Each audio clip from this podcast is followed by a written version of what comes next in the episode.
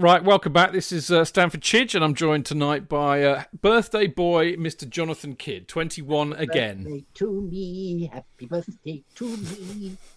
I do, I do have to to say, it, doing the shows on Zoom now, we actually get to see. I mean, normally, you know, Jonathan's lunacy is just an oral experience, but it's nice to see it as an audio visual one as well. Uh, whether Tim is equally enamoured of this, I don't know, but lovely to have Tim Rolls on the show. Always a pleasure. Right. Uh, now, I'm particularly delighted uh, to say that we've got uh, Tim uh, on the show tonight because, of course, we've been doing this thing called 50 Years of Chelsea. And uh, really, uh, the period that we're covering at the moment, which is the early 70s, is a period that Tim knows very, very well, largely because he's written a fantastic book on it called Stamford Bridges Falling Down, which Jonathan and I have been leaning on heavily to do this bit of the show. Uh, and not only is it a great aid memoir, I mean, bearing in mind Jonathan went to a lot of these games anyway. I was too young, uh, but it really, you know, it's it's it you just because Tim brings it all together basically, and it's just fantastic. Tim, I'm I'm going to start. You know, with the early part of the season, really, which is very much forms the the, the foundation, no pun intended, uh, for your book. Which, of course, this was the season where the East Stand was demolished uh, you know, pre-season uh, as part of uh, Brian Mears' uh, great, uh, fantastical project, as it turned out, to have a brand new stadium seating, I think, sixty thousand, uh, with the possibility to make it eighty thousand should the need arise, and they were going to have it you know, we got the East Stand, obviously that we all know and love now, but it was going to go all the way around, wasn't it? As a wrap round, it was. a bit like a bit like the Azteca Stadium in Mexico, which I didn't know. I learnt that from reading your book. Yeah. Um, so the, the East Stand's demolished and the building starts. Um, and reading your book, one of the things that really you kept as you as I knew you would, it was it was such a Tim Rolls moment when I kept on seeing this written every kind of third or fourth paragraph. But where was the money coming from? Well, I I think that the hope was that the team would carry on being successful. It was predicated on getting average crowds of forty thousand, and you know you have to bear in mind that two years earlier that we'd won the FA Cup. We've won. We've won in um, in Athens, the Cup Winners' Cup. We should have done better the previous season in Europe and what have you. And confidence was, was still pretty high. I mean, in retrospect, the team was starting to creak, uh, and they didn't have the money to, to buy the, the, the players they needed. But the season was was set off really. First game at home against Leeds United, so it's on match of the day. Um, one side of the ground doesn't exist, and they haven't tested at all the access to the ground for people going to the far end of the ground and the old North Stand, the rickety old North Stand. So Chelsea decided in their wisdom, A, not to ask the league to have an easier game, because Leeds was one of the biggest games of the season, and B, not to make the game all ticket. So Secretary Tony Green said, no, it's good to be tested, so we'll be tested. And tested they certainly were. 12,000 people locked out. Leeds team almost didn't get into the game at all. Two Chelsea players almost didn't get in. Crash barriers broke. Um, a, a, guy called Brian Gash, who's a Chelsea fan, many of you people listening will know, would certainly recognise from away games, says the most scared he's ever been at a football match. And he's six foot three. So it gives you some idea of, of, of the coast. On the pitch, it was fantastic. Chelsea won 4 0. It was on match of the day. But kids had to go on the pitch to escape the crush at the shed end. I'm not. I presume you were there, Jonathan. Were you? I was. Where were you in the? Uh, in the we, we were all transferred to the West Stand. Yeah. They gave us tickets there, and of course they it was absolutely chaos because yeah. people non-stop. I was just on the end, constantly nobody had gone to their seats. So Yeah. you spent the first twenty minutes having pe- more more than that. People couldn't get in. The whole of the first half was people coming in and you were up and down standing there looking at people. And they built the west stand bizarrely so that the the gangways didn't come straight down. They came across at an angle. I don't know why they decided that was some kind of trendy thing to do. So you were always having your vision obscured if you were near the end of the row by somebody walking across to get down to another seat. It was a- absolutely chaotic. I mean that was a design fault that had been there since the 60s but Yeah. because everybody had everybody had been uh, transferred to these seats out of the east stand there was a kind of i don't know expectation that it was a bit better and it wasn't it was revealed to be a really crappy stand Um, and But yeah. people people could have died in the crush. in Yeah, shed. well, well, in, indeed. Well, uh, uh, it was so scary coming round the side, but I, I, it was an era where, as with most of the time, it, it was so many crushes and so many things not working. As I explained to you the, before the the Orient game and the Cup game the year before, the wall Yep. had collapsed, and and everybody went on the pitch to escape the possibility that everything because and there'd been no no legislation applied to there's been there should have been some kind of legislation saying everybody had to upgrade the grounds because the grounds were all uh, all built in 1905 and nothing had been or earlier there'd been no upgrading of grounds at all and i think chelsea was a, a perfect example of that but there was a what was so awful about it was the that wonderful expectation you get at the beginning of, a- of a new season.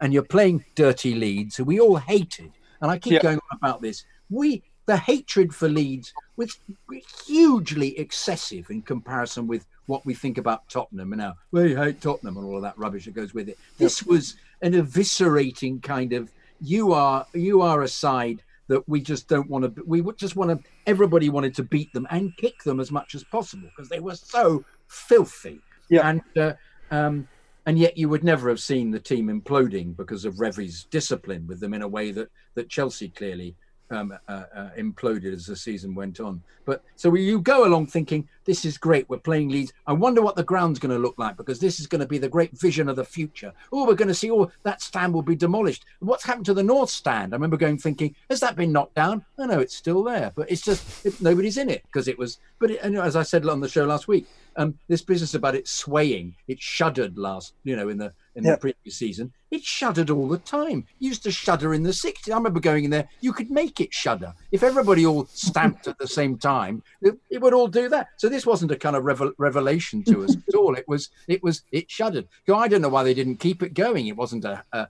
a a hazard. It was the same structure. Um, but anyway, that was empty, but it was still there. So obviously going to come down. But then to be greeted by this, this unbelievable throng trying to get in was scary, absolutely scary. How did you how did you get in? Um, we had, well, you had to go round the, the other end. You came in through the main entrance and went round the, the side. You went at the back of the shed.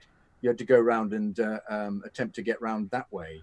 I, I, think you had to go. There were there was a bizarre way. You, I think you went into the shed and round at the top, and then you had to walk over. And there, well, there was another kind of stairway up the back, and that was really hazardous getting in. It's a really hazardous way to get into the West Stand because that was kind of that was shaky. Uh, I can't exactly remember, but it was it took an eternity, and then you got luckily I got there quite early.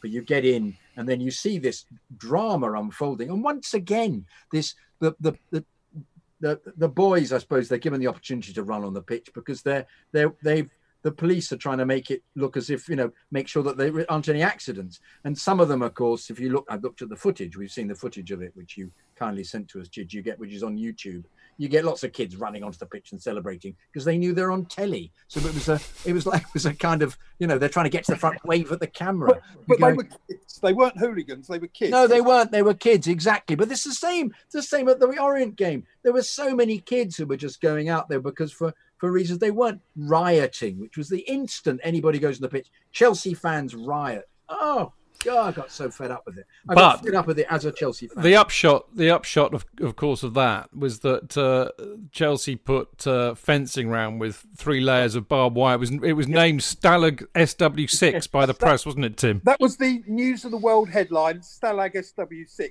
And then Chelsea attempted to say that the contractor had exceeded their remit. Well, that's a lie. Or Chelsea was so incompetent that they didn't actually instruct the contractor.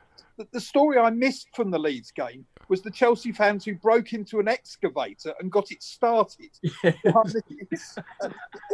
the chairman of Chelsea saying, I love that. Hang on, so I can't hear you, Tim. Jonathan, you made Jonathan laugh so much we lost you.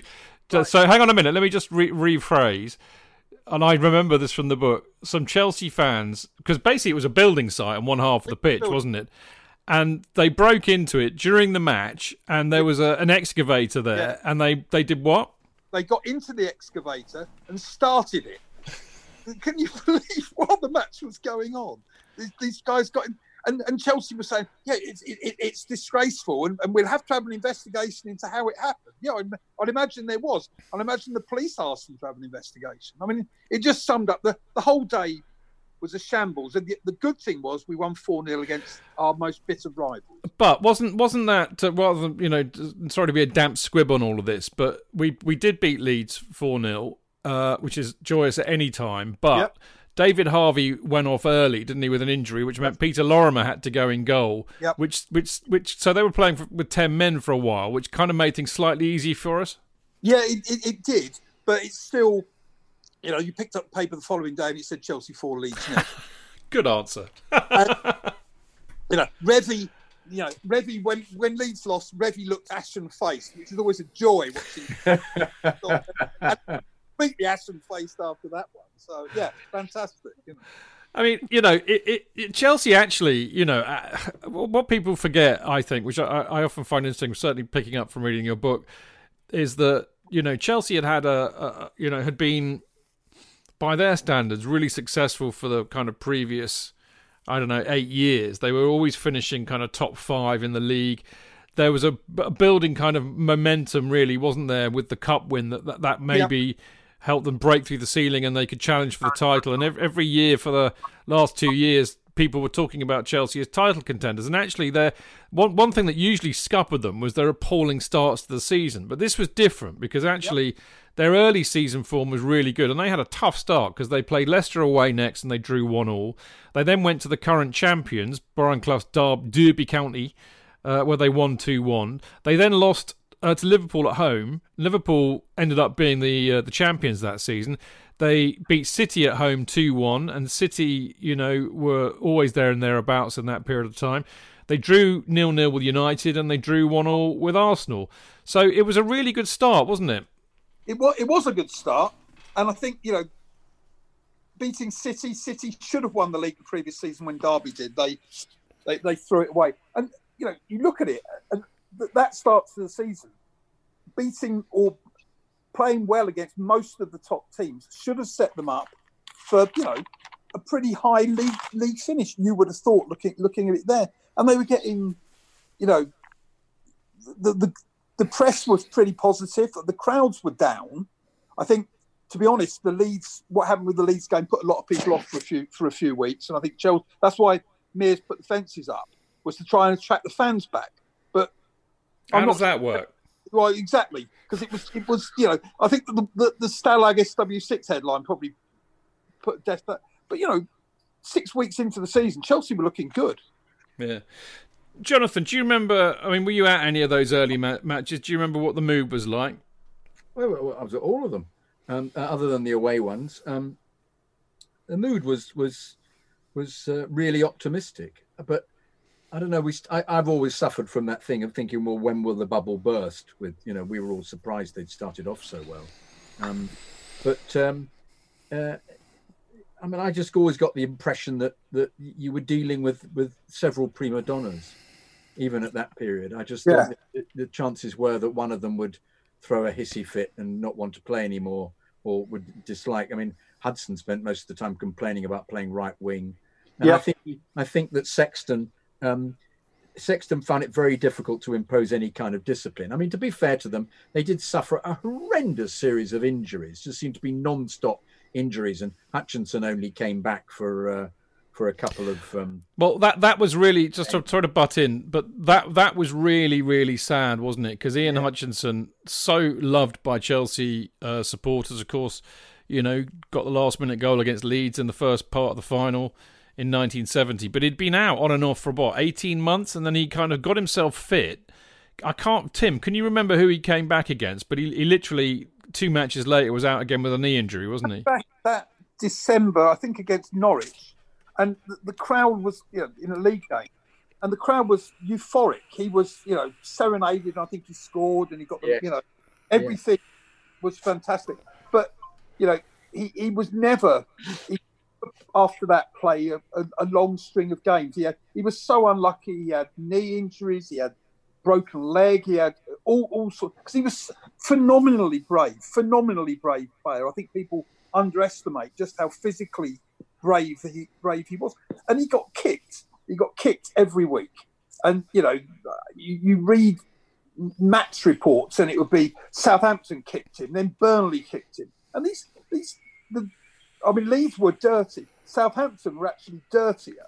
And and and I, the game he when he got his really bad injury in '71 was against Southampton, and it's no surprise to me when they had John McGrath, they had Jimmy Gabriel, and these people who were just thugs, and and they would go and kick the opposition best player, and he was he was our arguably our best player because he was more consistent than Osgood or Hudson or Cooke. He, he did it every week. He was very good at laying off, wasn't he? he laid off balls for uh, for them. He was a very good yeah. focal point. And of course, his you forget his long throws were a really you know, talismanic way of of adding more pressure because they were really devastating. It was like um, Rory Delap in all his his his his genius. It was the same thing. You're creating a, a, a an extra opportunity that normally you wouldn't have, and he could really bung it far post. He was so so terrific. Uh, well, he, man. And he won the, the, the big match on ITV. Had a long throw competition, which I think he won. And you know, long throws were, were, were fashionable for a couple of years in the early seventies, but he was probably the best exponent. And he, he was the foil for Osgood. And Osgood said that you know if, if Hutchinson hadn't been injured, he would probably have been he would have been a better player, and we'd probably have been a more focused player. Um, you know, but Osgood was he had his issues. He was never fit at the start of the season. Hudson was going a little bit off the rails, and you know as we'll come to in, in a minute, I suspect, you know, we got rid of Cooke and Paddy Mulligan, um, and the wheels started to come off. You know? Well, that that is a, that is a good point actually, Tim. Because sorry, Jonathan, one of the things I wanted to bring up, which I think is a theme that we touched on last week, Jonathan, isn't it? Is that a lot of the disenchantment with some of the you know the better players in the team. So Hudson, Ossie, David Webb, for example all very ambitious, wanting to capitalise on the success we had, and started to get a bit disenchanted with the kind of players that we were bringing in. And you know, from what I understand, you know, Char- Charlie Cooke, bless his heart, was probably getting past his sell-by date. Paddy Mulligan wasn't really getting a regular look in, although he was a good player. So they they went to Palace, didn't they? Uh, and the only signing we made, really, of any substance that season. I mean, this is the other thing, actually. You know, talking about history, which we are in a way. I love the fact that history always repeats. We play Southend, don't we, in a in yeah. a League Cup match, and uh, I think we won. We we won one 0 We scraped yeah. through, played like shit because we were complacent as always. Uh, but playing for Southend that day was a striker who, apparently, according to the press, was brilliant in the air but absolutely rubbish on the ground. And that, that guy was that guy was Bill Garner. So what did Chelsea do? They sign him for a hundred grand, don't they, Tim? Well, not not only that, but West Ham thought they'd got him but Sexton sort of turned up at first thing in the morning and, and, and signed him. And you know, Garner was was an honest player and he was a try. What gets me is when I was researching the book, I discovered that Leicester bought Frank Worthington from Huddersfield a couple of months earlier for eighty thousand, which is twenty thousand less than we pay. Mm. Now I'm not. I think Worthington then, you know, Worthington, Osgood, and Hudson going out after training probably isn't what would, would, wouldn't have been what Sexton wanted but we we overpaid considering what we got really. And you know, he was he was a he did he worked his socks off Garner, but he wasn't wasn't what we needed. He was partly to replace um, Hutchinson, but I, you know he wasn't he wasn't a replacement for Hutchinson. And I think you know we were we were deteriorating. Hudson was stuck out on the wing. You know we had Kember scuffling, Chris Gunn. They were decent players, but they weren't they weren't top class players. We lost Cooke. Dory, can you carry on without me for two seconds? Sorry. Yeah. Sorry. Yeah, and, and I think selling Cooke and, and, Mulligan, and it was clear, and it's clear when you read the, the press and you read the, the decent writers, the Hugh McIlvanneys, the Brian Glanvilles, that Chelsea's defence was not good enough. But we did not buy a defender. We sold one, Mulligan, but you know we still had Dempsey, we had Harris, we had Hinton, all decent players. But they weren't top we were so reliant on David Webb, and half the time Webb was ended up playing at fullback, or he played, he, he, even you know went in goal in one game in the previous season. So we, what we should have done probably, rather than bought Garner, was was bought a decent centre half. But we didn't, and we we paid for it that season. We paid for it for the next two years. We didn't buy a defender between a, a top player between like 1969 uh, when we bought Dempsey and David David Hay in the summer of '74, who we actually bought as a midfielder. And the defence wasn't good enough to, to win trophies. and it was obvious in retrospect, and it must have been obvious to Dave Sexton. But the problem was because of the stand, he didn't he didn't really have the money. I think he was given the choice. You can buy a striker or a centre half, and he bought Garner. So there we are. I mean, you know, with the with the benefit of of, of uh, you know hindsight, Tim, was this really all down? Because you know, it's, very interesting, isn't it? Because th- there'd been no really good youth players that had come through for quite a number of years. I mean, Hudson being the last one, really. Yeah. Uh, so, I mean, we all know that Sexton was a very good coach, uh, very good tactically. Um, I mean, whether he can be whether he can be praised for his handling of the youth, introducing them, is a moot point. But maybe there just weren't good enough players coming through. But the, I think the real issue here is did he actually have the money? I mean, that question we started with at the beginning of this part where was the money coming from for the stand? Nobody seemed to know. Um, although the club always denied it, I, I always get the feeling he, he, he, had two hands tied behind his back when it came to transfers. Absolutely, they kept saying, "Oh no, the money's available for the right players," but it, but it wasn't. And yeah, they, they clearly needed to strengthen at the back. Uh, they clearly needed, you know, Cooke went, so they, they were over reliant on Peter Houseman as a winger, which is why they had to play Hudson wide. You know, I mean, they went mad the previous season, bought Garner, sorry, Garland and uh, Kember, and had to sell Weller as a result. Um, the money that they got for Cooke and um, Mulligan sort of paid for paid for Garner, but they weren't generating the money to pay for the stand and strengthen the team. Other other teams were strengthening, and Chelsea weren't. We were occasionally linked with players, but they, they were never serious. We were linked with George Best, you know, but that was never going to happen because we couldn't afford to have paid his wages. Now it would have filled the ground for a while, so it may have worked in the short term. But I think you know I don't think a three-year contract. I don't think they could afford. It. They just didn't have the, the money. We we were a selling club under Docherty, and we were a selling club under Sexton. You know, other clubs had you know the Moores money in the you know Liverpool, Everton getting getting money from there. Wealthy people at Tottenham putting money in. You know, the Mears families did a lot of great things for Chelsea, but they they were never we were never able to to fund the level of, of, of money going in. I mean, I think in the late sixties they did. They let us. But David Webb was one of the best signings Chelsea ever made. John Dempsey was a good signing, but we weren't allowed to build on Athens. We got weaker after Athens when we sold Weller, and we should have got stronger. And that was a mistake that was made because if they had got stronger, particularly at the back, they could have competed for the league in '72 and '73. But as as we know, things went things went in the opposite direction. Well, I- indeed. I mean, in fact, you know, just talked about the Southend Southend match kind of obliquely, which was in September. Uh, I mean, Chelsea's run of form really uh, up until the uh, what we're going to talk about next, which is the League Cup semi-final against Norwich, was actually pretty good. I mean, we had a bit of a shocker against West Ham and Sheffield United. Yeah, true, but you know we, we we had that habit of not turning up. But we then went on a run. I mean, we we had one, two, three, four, five, six wins and one, two, three draws until we lost again, which was up at Anfield at Liverpool, who, as we know, became champions that year. And we had a we had an incredibly weak side out that day. I mean, Steve Sherwood played, didn't he? Cause, yeah, uh, he, he, did, but, and he played well. Yeah, I mean, Bonetti. Sorry to interrupt. Bonetti uh, got a really nasty injury against Bury, hadn't he, in the League Cup, which kept him out for two months. He got kicked in the stomach, ironically, by a colleague from the England '66 World Cup squad, John Connelly. It was an accident, but he got really badly hurt.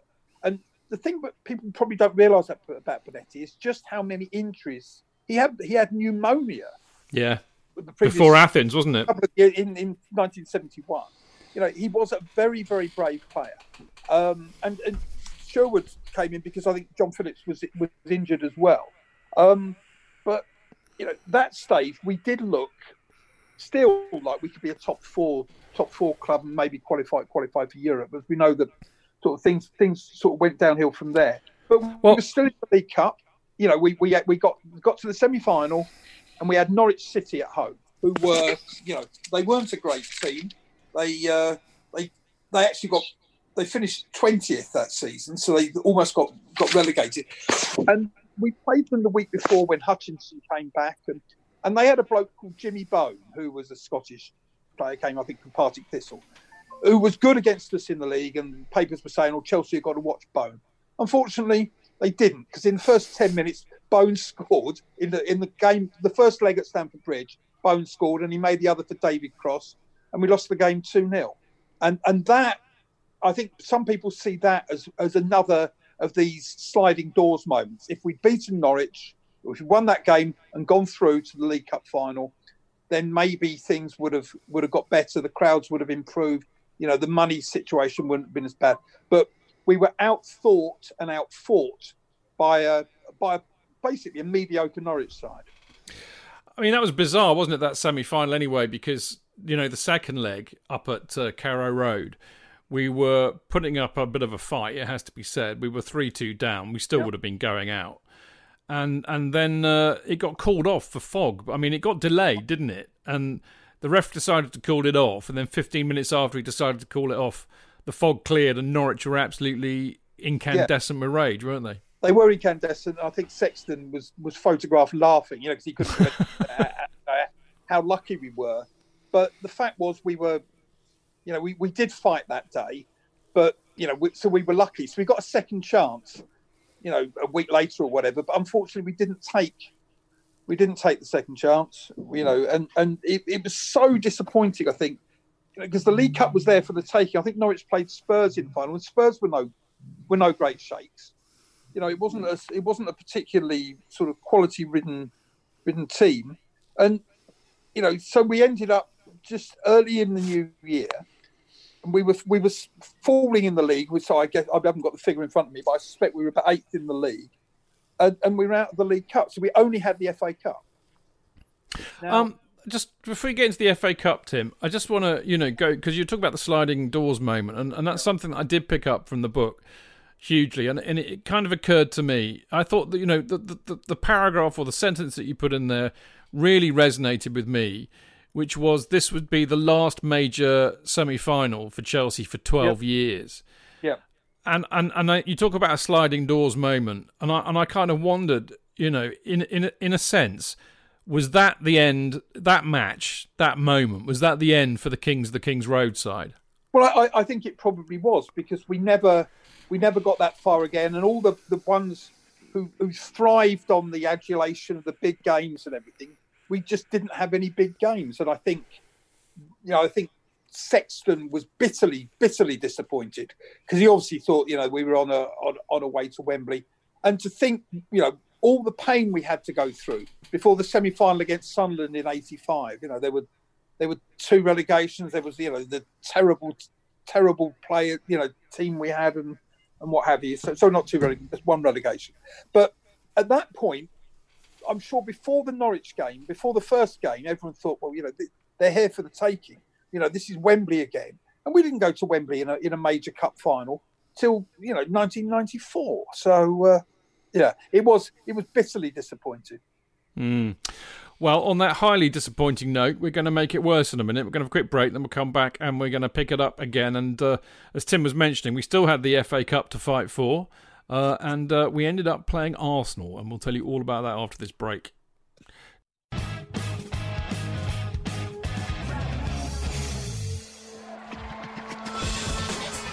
Fans, real opinions. I'm Jason Cundy and you're listening to the Chelsea Football Fancast. Proper Chelsea. Footballfancast.com.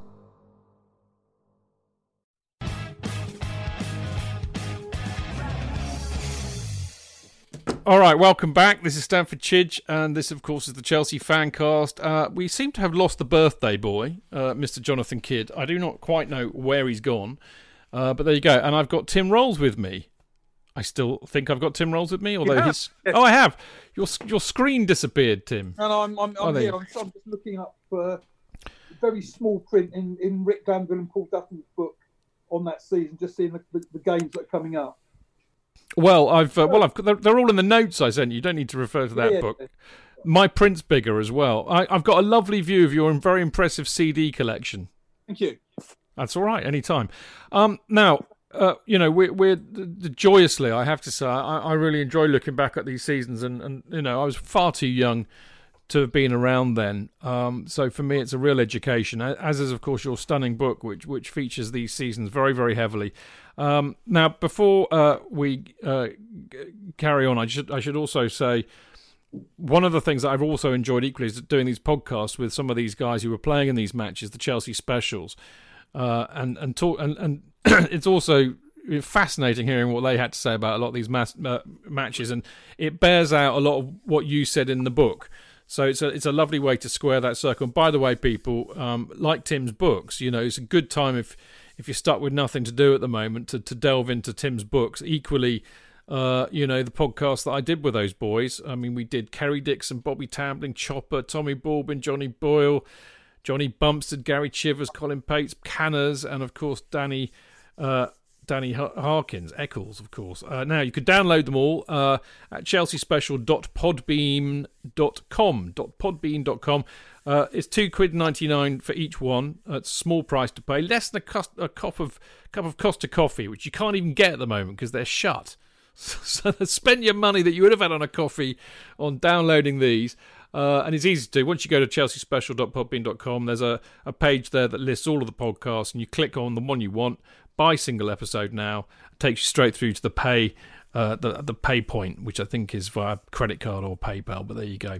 Uh, I commend them to you. You can also follow us on Twitter at Chelsea underscore special and the Chelsea special on Facebook. Your books are easy to get hold of, aren't they, Tim? Yeah, I mean, you can get them on Amazon, you can get them through eBay. Um, and if you want, if, if you, I mean, I, I, if you do it through eBay, I, I can sign them and they're 13 the paperback's 13 quid as opposed to 15 on amazon but you can get the ebook on amazon whatever whatever suits you Right, good stuff, uh, and they, they really are excellent. So I commend them to anybody. Now we, we were talking, you know, about uh, very disappointingly going out of the League Cup uh, at the semi-final stage against Norwich. You know, undoubtedly we would have been favourites probably to win the competition, let alone beat Norwich. Um, we're still in the FA Cup, of course, at this stage, so that becomes the one competition which we really have a sniff at. And we get through uh, against Brighton, pretty hard fought match. I think uh, Chopper got sent off in that, didn't yeah, he? he? he got sent off. He, him and a bloke called Eddie Spearritt sort of got sent off. The papers described it as 17 minutes of madness. Basically, I think Brighton realised they were they were going out and decided to just kick kick lumps at Chelsea, and Harris didn't wouldn't take it anymore. You know. Uh, exactly. Uh, but unlike Chopper, of course, really, people give him a bit of a bad rep for that, but he, he very rarely did something like that. So he must have been. Uh, I think he, he appealed, didn't he? Because he, he said that. Appeal, yeah. yeah, he, he very rarely got sent off, Ron Harris. I know there were far less sending offs in those days, and he did do some, some bad tackles, but he wasn't. You know, there were people, Ian Ure of Arsenal, Denis Law, people like that were sent off far more than uh, than Ron Harris was. Indeed. Um, so we dis- we dismissed Brighton. Uh, we dispatched Ipswich at home uh, fairly simply, um, and they were a decent side in those days. And then we beat Sheffield Wednesday away from home.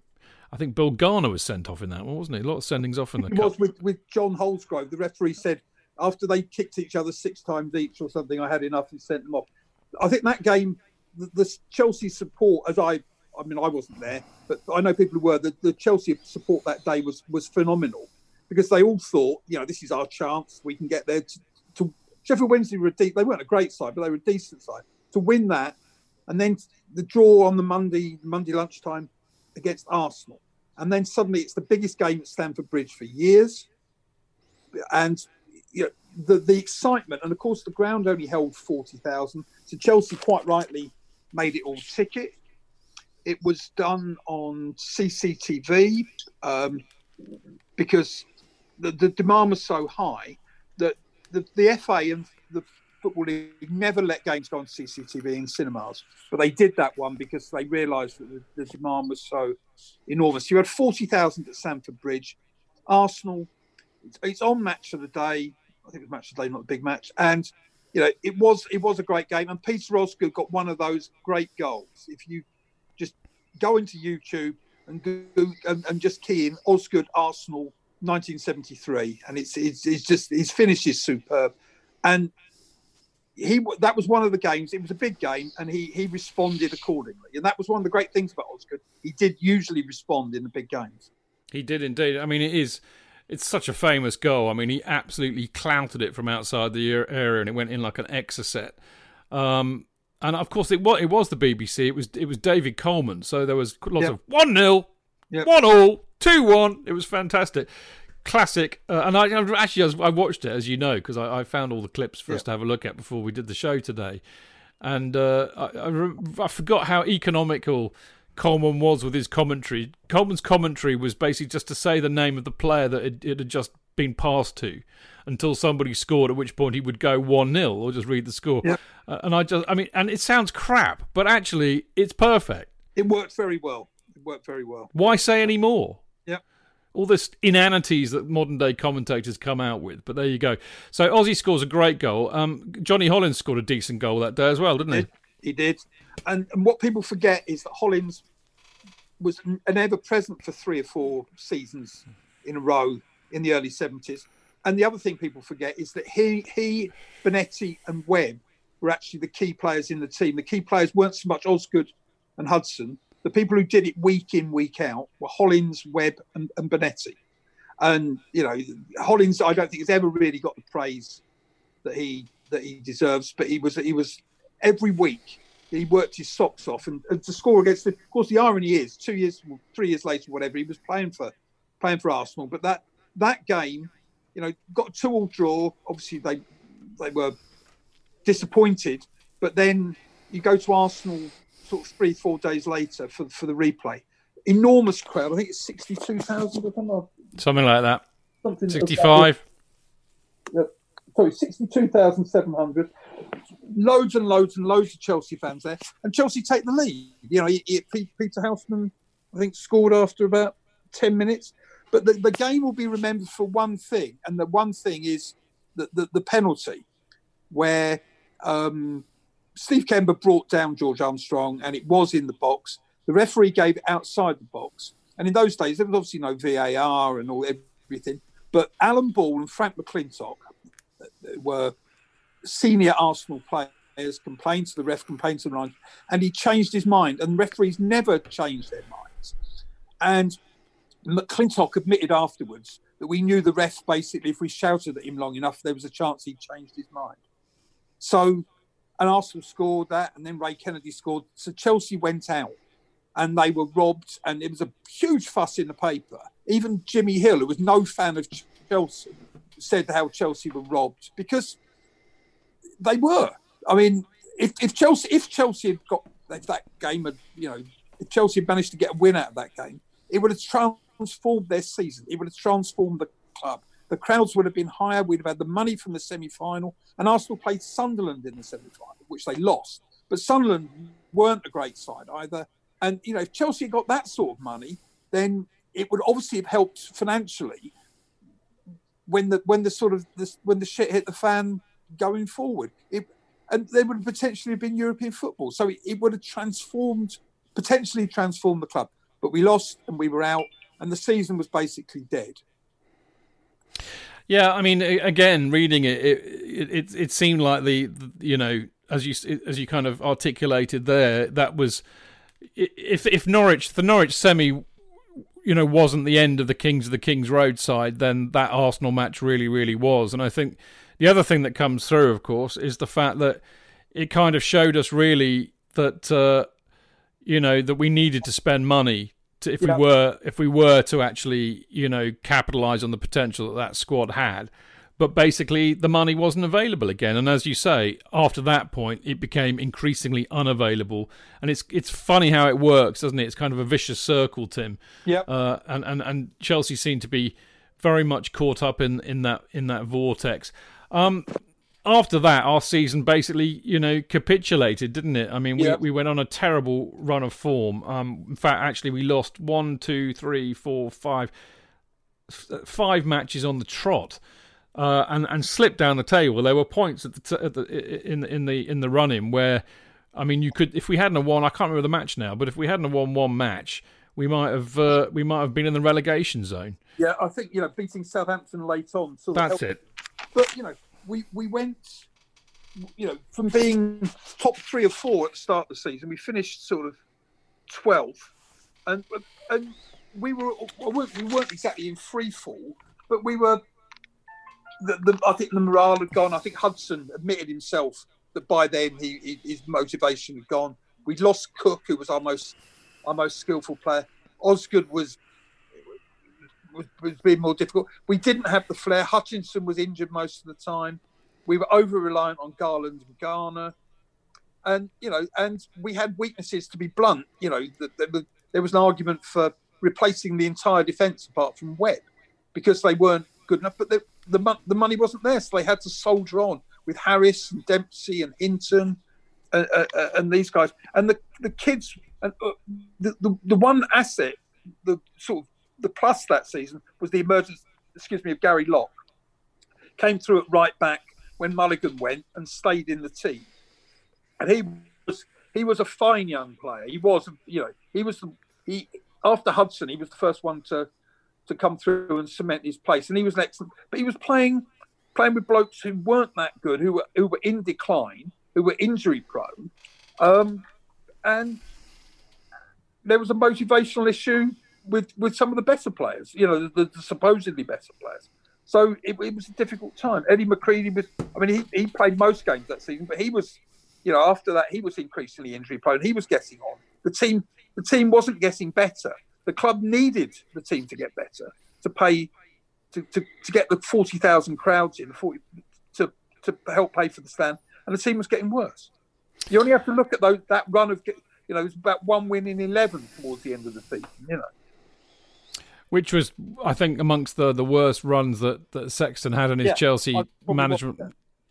Yeah, and, and in fact, actually, our finish of twelfth was the worst finish we'd had, I think, since 1962. Yep. Which which shows you that you know, for various reasons, which I'll get into in a minute, this was a team in decline. But before we do that, there was obviously the final match of the season, which meant absolutely diddly squat, not zilch, nada, nothing. Which was a match against Chelsea versus Man United, which, funnily enough, was uh, 50, hang on, 47 years ago tomorrow, on the 28th of April. 1973. But it is incredibly memorable for one very special occasion. It was actually Bobby Charlton's uh, last football match in the game. Certainly for Man United, anyway. And uh, the stadium was absolutely rammed. And uh, I mean, were you, were you there, Tim? No, I, I wasn't there. No, in those days, I, I did very few games. I just couldn't afford to go. Um, but it was, it was. I mean, Chelsea did it very well. They did a presentation before the match. Um, I think Brian Mears gave him a bizarrely a cig- an inscribed cigarette case, but it was done very well. It was on television. It was in all the papers. So uh, yeah, I mean, Bobby. What people forget is how loved Bobby Charlton was you know, apart from winning the World Cup, he, would survived Munich. He scored two goals when Man United won the European Cup. And he wasn't just loved by United fans, he was loved by everybody. And I, I think you don't get that these days where a player is so loved. And I don't think, you know, Chelsea fans chanted his name after the game. You just wouldn't get that now. And yeah, Go on. Um, no, I was going to say I saw the footage again, and, and that was absolutely clear that all, all, all three sides of, of the ground were, were absolutely chanting yeah. Bobby Charlton's name. It was uh, very emotional. It, it, clearly seemed like that. Um, uh, and remarkable, a remarkable thing to see actually, because as I said, football is so completely different now. Yeah. I mean, the the other thing, of course, to remember uh, was uh, that Peter Osgood was the party pooper because he scored the winner in a in a one 0 win, and of course it, it basically this is a, this is also a very famous image for me growing up as a kid because it was always used on things like the big matches, title sequences and stuff. But it basically bounced off his shin and went in, really scrappy goal, and he kind of like ends up in the net, falls on his knees apologetically, and kind of shrugs to the shed end, doesn't yeah, he? He's he's laughing. Yeah, I mean he realizes the sort of because uh, the game didn't actually matter to us at all. The game mattered because because of Bobby Charlton, and I'm sure even some Chelsea fans would have loved it if Charlton had done one of his 30 yard specials. Although to be honest, he was probably three years, sort of three or four years past his best. But it was it was probably just as well. It was Man United and it was him because the crowd was 44,000 because a, re- a, a crowd a couple of weeks earlier against Stoke was 19,000.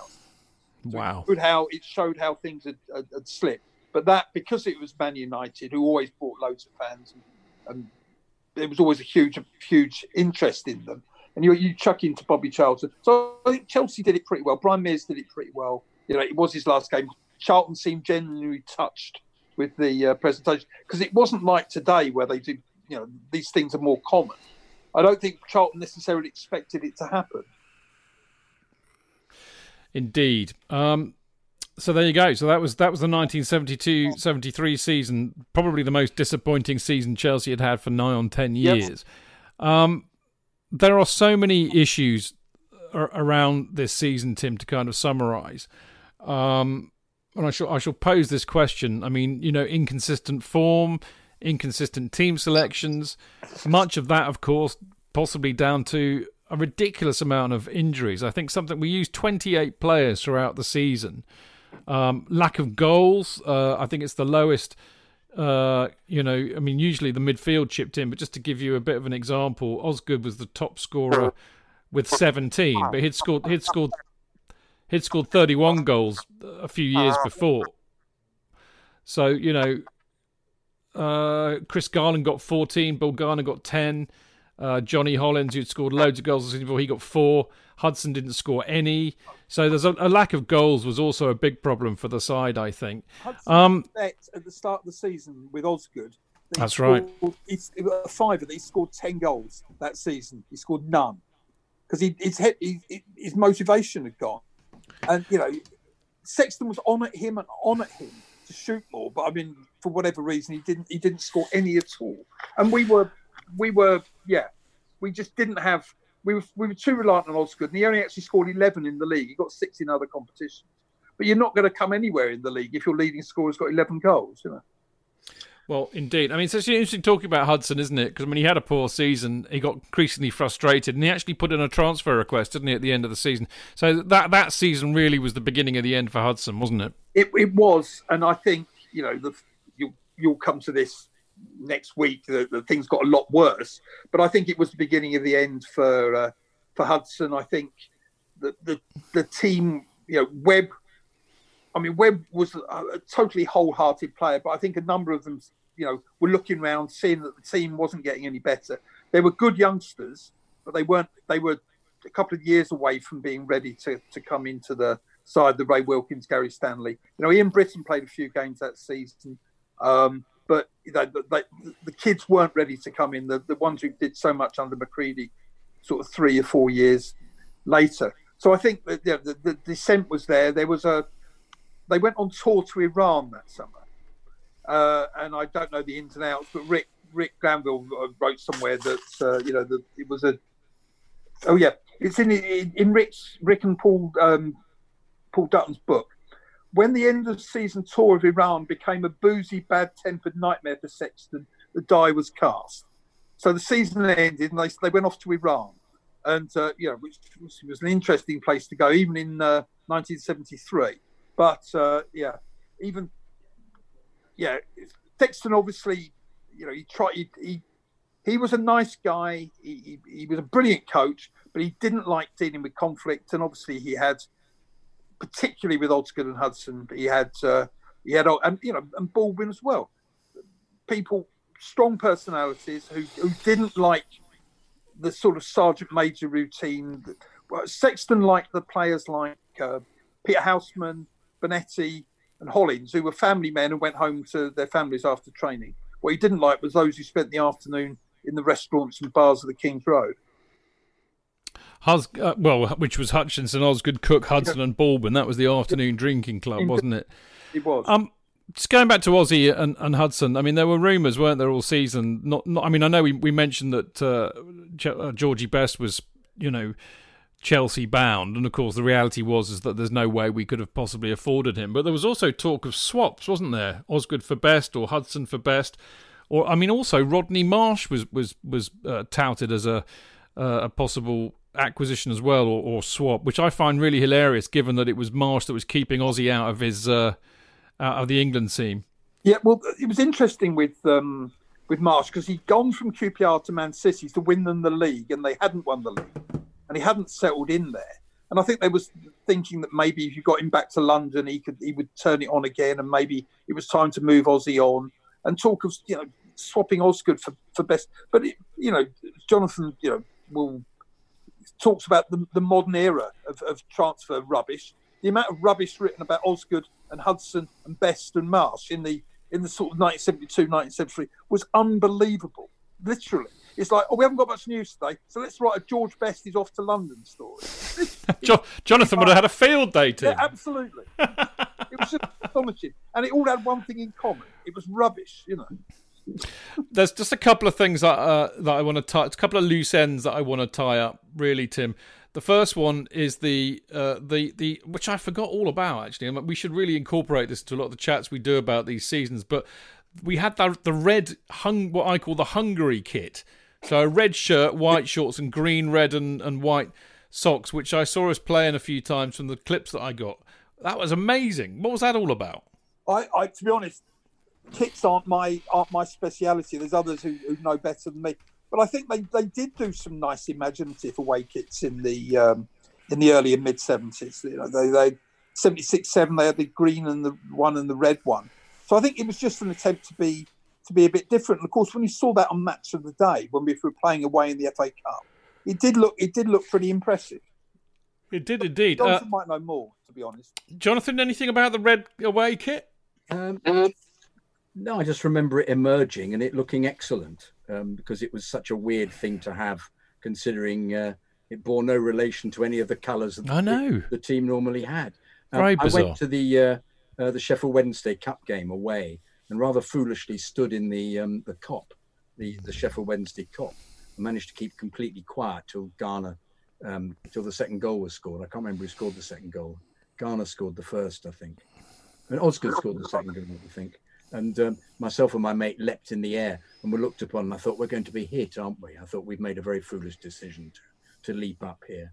But um, um, we were we, we we looked younger than we looked younger than we were, and I think they took pity on us because we were very quite little. Him and my mate, me and my mate.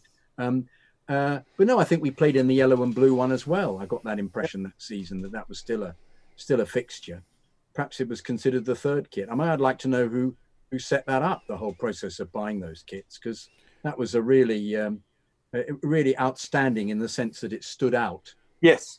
kit. I just thought that was unbelievably impressive. I mean, who would decide to wear a Hungary kit, unless, of course, the person who who, did, who who somebody sponsored it was from Hungary. There's always that possibility. But- you never know in those kind of strange times of or them searching for money. Um, uh, but yeah, we thought there was going to be a great cup run, didn't we? And uh, um, and unfortunately, I was present also at the Arsenal away game with the ridiculous refereeing decision. Yeah, I've, I've, covered the uh, the penalty that wasn't yeah with with I, I, with with bringing it all back tim that's that as i keep saying to you the the horror of reading your fantastic books which are really so brilliantly written. And i really do emphasize anybody listening to this it really is worth reading tim's stuff because it it makes you feel you're there. And it just particularly in my book when i was there and i'm led through this quagmire of awfulness of these things coming back to me of this this penalty that never took never was. And we're all going what fuck's sake? What, what's going of course it wasn't a penalty. Oh god. And entirely i remember saying to the people i was with uh, watching that he's been persuaded by McLintock bloody Yeah. McLintock has persuaded the referee to consult and change the change his decision and we thought it was absolutely horrendous that it was What one thing I want to want to which we haven't talked about, which I'm I, I wonder if Jonathan would have been at this match. In fact, maybe she was his guest and not Jimmy Hill's Tim. and that's yes. yeah, bizarrely, uh, well, Jimmy Hill invited Raquel Welch uh, to Stamford Bridge to watch a game. She was part of a documentary, I believe, but it's quite a story, isn't it, Tim? It is quite a story. I mean, Hang on a minute before we start it. For those of you who are under fifty, Raquel Welch was probably the preeminent kind of supermodel actress type of her time, wasn't she, Tim? she was indeed. And we were playing Leicester, and she was Jimmy Hill's guest, and they were sitting, I think, in the old North Stand. And but it was it was all. They were the two biggest self publicists in England at the time were Raquel Welch and Jimmy Hill. So you put the pair of them together. One had a prominent chin. Yeah, indeed. I'm not. Yeah, I won't go any further with that one. Um, anyway, she was there. The TV cameras were on her. Chelsea thought it would be good PR, but you know, she left. I think with about half an hour to go, and walked along the the touchline because the uh, East Stand had been demolished, and was sort of shouting, "Come on, Ossie!" with the cameras on her, and it- you know, it was it was just a complete nonsense. And, and I think the, the, the fact the TV liked it because the big match showed it obviously because Jimmy Hill worked for ITV, and you know they all liked it. But the, he, they got slaughtered. Chelsea got slaughtered in the press for this trivialisation and using the whole thing. It was to publicise her new film Hannie Caulder or whatever it was. And, and Hill got really upset. No, no, she's a real football fan, and it was more to her than just publicity. And it, I mean, it got a load of publicity for Chelsea, but I mean, others may have a different take, Jonathan. But it didn't seem to be like particularly good publicity. It's No, just I- embarrassing, you know. No, I agree completely. And I remember I was there, but it was all because she walked down from the north stand down by the old east stand. It was too Yeah. far away because we were in the west stand. So we were trying to work out what was going on. Actually, I remember saying, "Oh, is, uh, oh, is, is it Raquel Welch?" We're all going, "Is it Raquel Welch? Is that Jimmy Hill there?" Because we're we're we're, we're the, say the other side of the pitch. We're halfway up the west stand. Um, but yeah, it was. Uh, it, it sort of went. It, and then the game carried on, and we, we just watched it. But it was a kind of distraction. But as a fan, there, it wasn't. I think they were saying. Um, uh, uh, some people were saying it was a. It was, you know, hugely distracting for the players. But I, I, I got the impression that they were quite pleased to see her. Actually, I don't think it was wasn't distracting in a in a negative way. You know, they went, oh, who's that? Who's that rather attractive model on the side? You know, um, who looks like Raquel Welch. Um, it was. Um, it was just an incident, and she just wandered down the side of the pitch for about five minutes, and uh, But she got photographed in a Chelsea shirt. yeah, she did ultimately. Yeah, of course she always did. about It. her It was always that, having. that. The idea was that Oscar was supposed to have had an affair with her, but I thought that was a load of rubbish. Yeah, that was that that all set up. lonely at the Yeah. time. I think Hugh McIlvanney, Paul, sort of, who was the, who was probably the preeminent journalist at the time. I think he, he he rubbished that one. He said it was just a publicity stunt for her and for Hill, which it was. You know. Yeah. Mm. Well, there you go. Classic Chelsea in many respects, uh, and uh, I mean an interesting season, even though it was ultimately disappointing. But uh, uh, I have thoroughly enjoyed that trip down memory lane. Tim, I mean, not we've Jonathan and I, as we've been saying all show, we've just absolutely loved reading your book. But to have you on the show talking about it as well, with the the, the pool of knowledge that you've gained. Uh, from being from being around, you know, around then, and also, you know, writing the book has been absolutely brilliant. So, thank you very, very much. You're very welcome.